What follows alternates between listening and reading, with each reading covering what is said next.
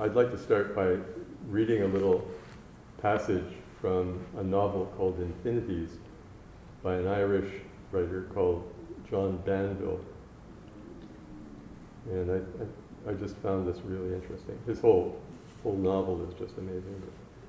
The first present that he can remember is getting a clay pipe. It must have been his birthday. His sister took him to the tobacconist's shop and bought it for him with money their mother had given her. It came with a waxed cardboard pot of soapy stuff for blowing bubbles. In the garden by the hen house, he tried it out. At first, he could not get the hang of it, and then suddenly did. The bubbles hesitated on the rim of the pipe bowl, wobbling flabbily, then broke free and floated sedately away. They seemed to be rotating inside themselves, as if the top was always too heavy, and the iridescent so- surplus kept cascading down the sides. Sometimes two of them stuck together and formed a fat, trembling shape, something like an hourglass, only squatter. They were made of an unearthly substance, a transparent quicksilver, impossibly fine and volatile, rainbow hued. They popped against his skin like wet, cold kisses. They were another kind of elsewhere.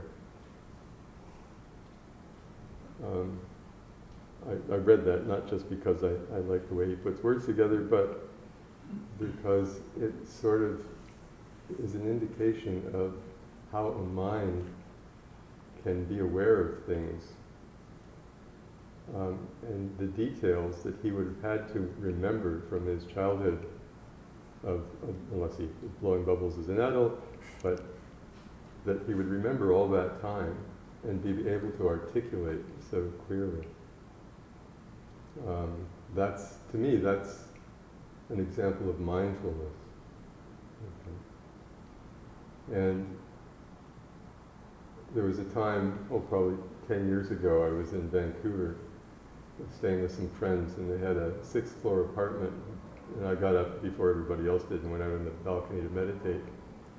And there was hardly a breeze, and this huge bubble floated past in front of me.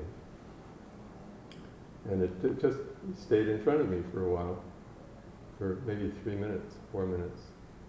And it was about two feet in diameter and probably about six feet long. And I don't know what kid blew that, but it's amazing. And it was everything that is described here about the iridescence and the continual movement in it, and the, the shape sort of wobbled, just floating there in the air. And fortunately, I wasn't close when it popped, but it would have been like a, instead of a, a little wet kiss, it would have been like a St. Bernard's kiss. Anyway, um, the idea is that, that mindfulness was one of the first meditation techniques that the Buddha taught. And the reason for that is, does anybody know the reason? Well, everybody stands cool. Um, the reason for that is, yes? Oh, I was going to say, unless you have some basic concentration, it's hard to really enough concentration to understand more subtle things. That's part of it, yes. But the other. Uh, the necessity for careful observation of details. Yes, that's good. Um, the other reason is that the Buddha, when he woke up, when he became awakened, realized his true nature. Right?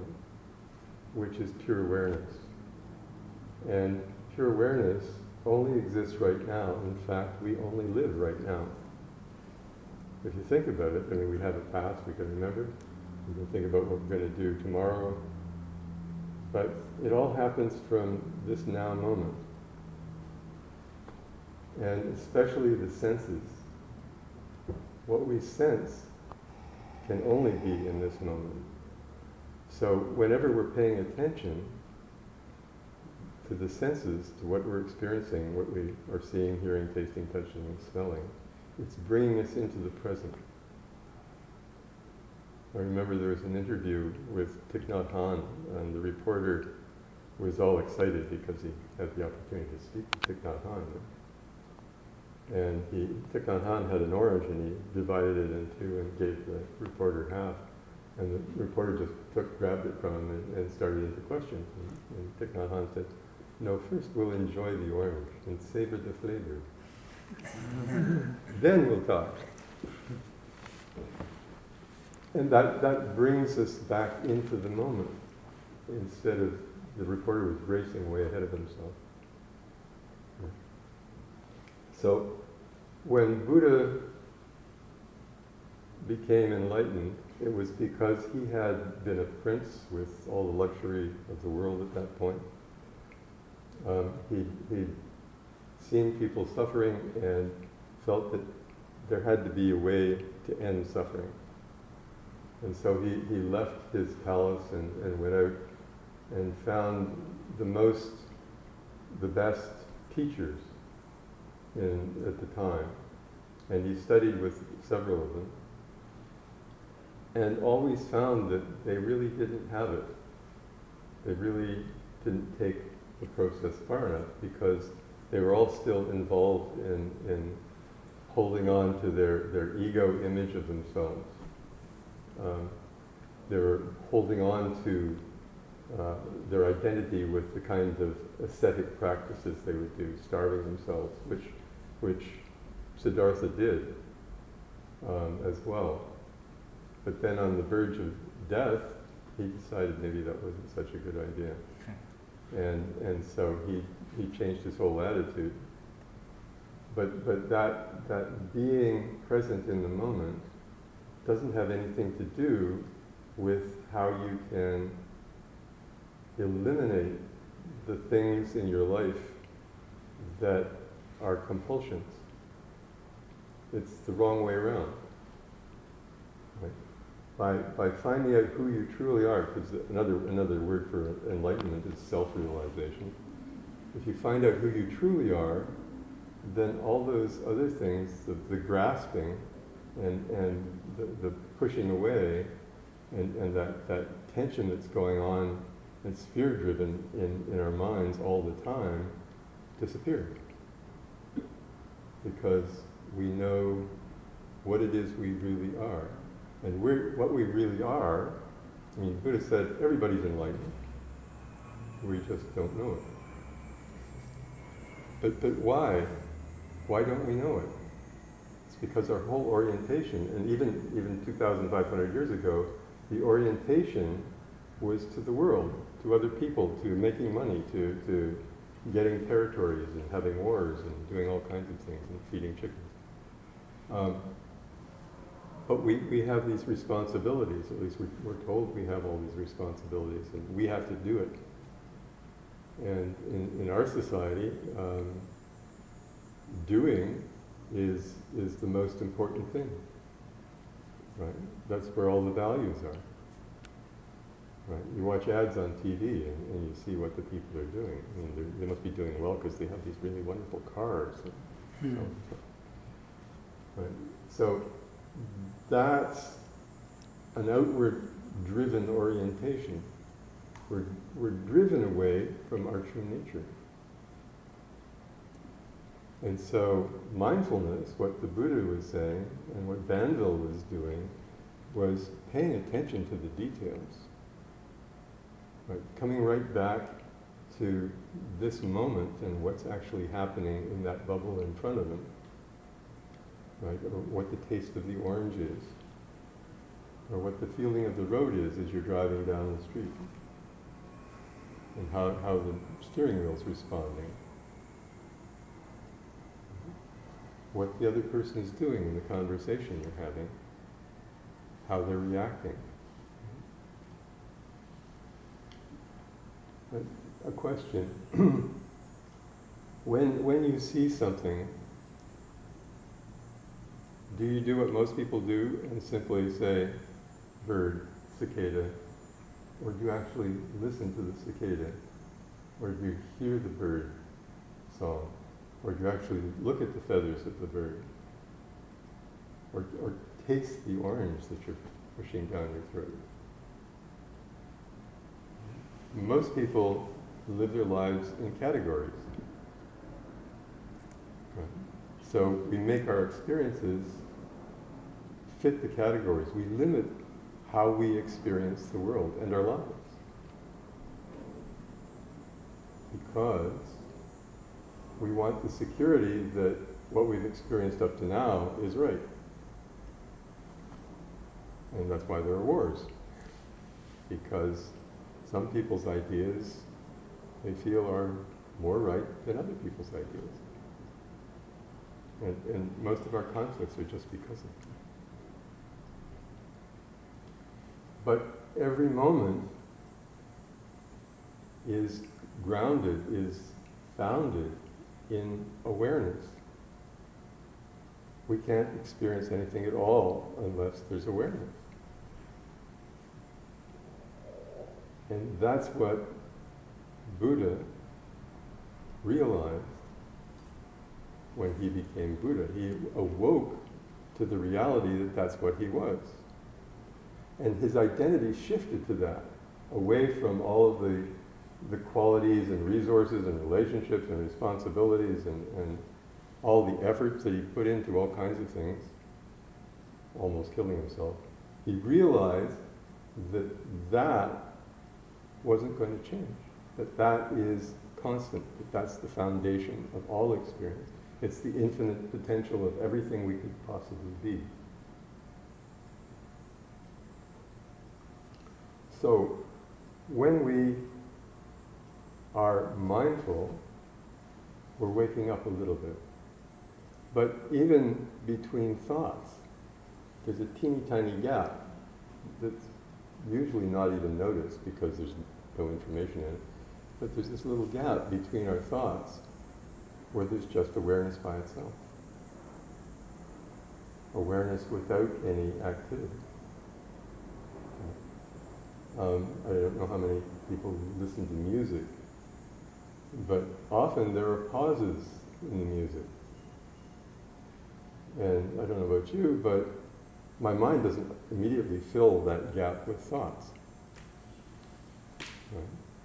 I enjoy the pause because it's part of the music. It's part of what's happening. And that pause is where awareness is by itself. It's a, it's a kind of state of restful alertness. Um, I, I, think I've used this example before that, that if you're awakened at night by a strange sound that doesn't feel like it should be there, and all of a sudden you're very alert. And you're waiting for the next sound that will that will let you know that everything's okay or not. Mm-hmm.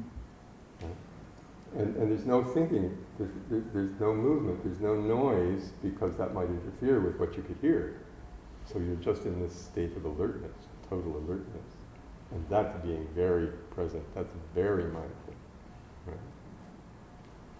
So that's really important, right? That we have those kinds of experiences. But we're normally caught up in all our activities. We're caught up in, in uh, the responsibilities and you know, what we do at work. We're, we're, we're thinking about what we're supposed to do tomorrow and, or what we didn't do yesterday and oh my God. And, and there's, there's a motor of anxiety that drives most people.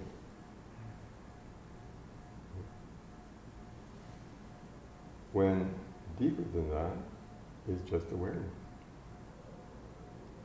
And it, it's, it's, a, it's a continuum from, from the grossest physical thing where you, you, you lift 100 pounds right down to the subtlest thought in meditation. Right?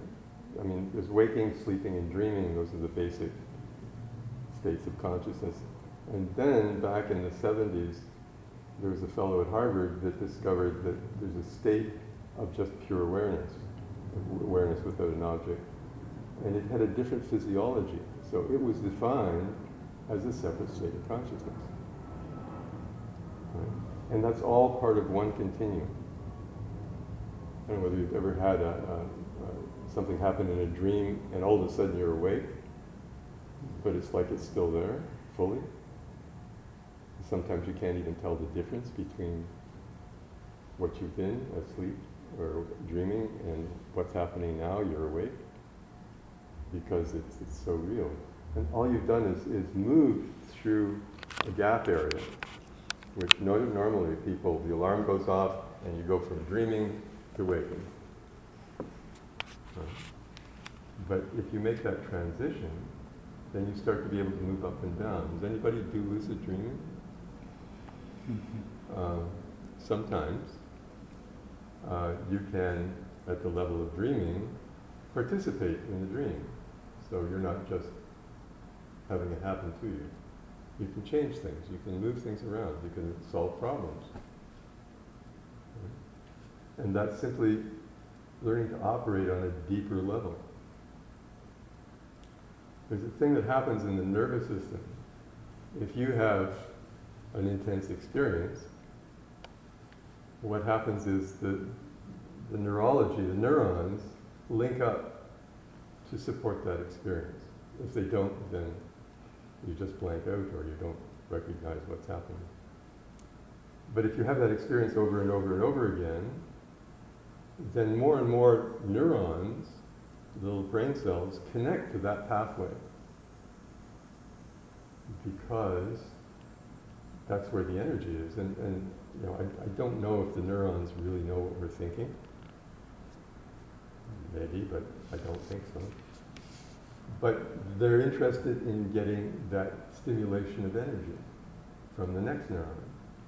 And so if these guys have a whole bunch, I want to hook into that. And that means I'm participating in that pathway. And more and more and more neurons participate so that it becomes a program so I don't know if you know people who are negative thinkers, always thinking about negative things and talking about negativity. But they've got an entrainment in their neurons that make them super sensitive to all the terrible stuff in the world. And they react to that. And those neurons just fire, and they do it all together, and so, my God, the world's a terrible place. If somebody does exactly the opposite and focuses on the really positive things in their lives and the world, and there are positive things, they'll entrain a whole different pattern of activity in the brain. Uh, one of my teachers said that everything is meditation. And with meditation, what you're doing is you're creating an entrainment in the brain that supports a certain style of experience. So the person who is thinking about how terrible the world is right now is meditating on that and creating that as that neural reality. The more time we take away from doing things like that and focus on this now moment, tasting the orange, right? smelling the, the flowers as we walk by, right? feeling the way the muscles work as we move down the street. The more we do that, the more we're creating a different entrainment. And that's, that's mindfulness meditation. And even if you're sitting, silently, not moving. There's still feeling, there's still sensation. Air is coming in and out of your lungs, right? There, there's clothes touching your skin, probably. Um, and if not, there's a chair or the floor, and, and even the air, there's a sense of that touching your skin. So that brings you into the now. It, it, it helps you be present and creates that pathway in your brain that supports this kind of experience.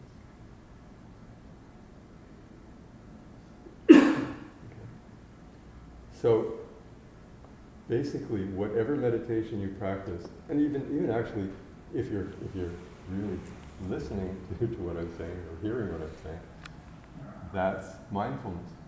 You're in the now moment.